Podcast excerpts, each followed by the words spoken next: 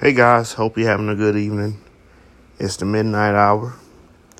I'm going to start with a scripture today, and from now on, I'm going to do my best to make sure I stick to the schedule I made for myself. But every Monday, we're going to talk about peace. And I can't guarantee that every Monday it won't be the same scripture. But for right now, the one that I feel fits the bill is John 14 27. Peace I leave with you, my peace I give to you.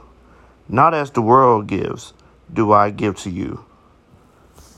Let not your hearts be troubled, neither let it be afraid. I'm going to read that again. Peace I leave with you, my peace I give to you. Not as the world gives, do I give to you. Let not your heart be troubled, neither let it be afraid.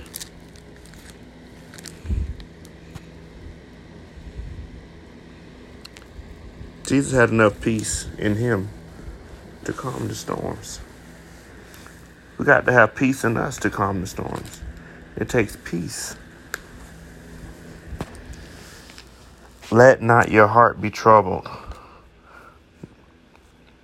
It didn't say if this is going on or that, let not your heart be troubled. It says, let not your heart be troubled. Neither let it be afraid. I don't know what storm is going on in your life, if none at all. But I want you to know He leaves us with His peace.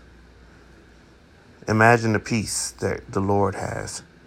He has the peace of knowing that everything is going according to His will. And if it's His peace He gives us, is He not telling us everything is going according to His will? So instead of getting worked up, fretting, getting frantic. Don't be anxious. Believe in Him. Ask for understanding. We don't always understand. I don't anyway, I can say that. I don't always understand His will or His ways. And even in that, I thank Him. Let not your heart be troubled, nor be afraid.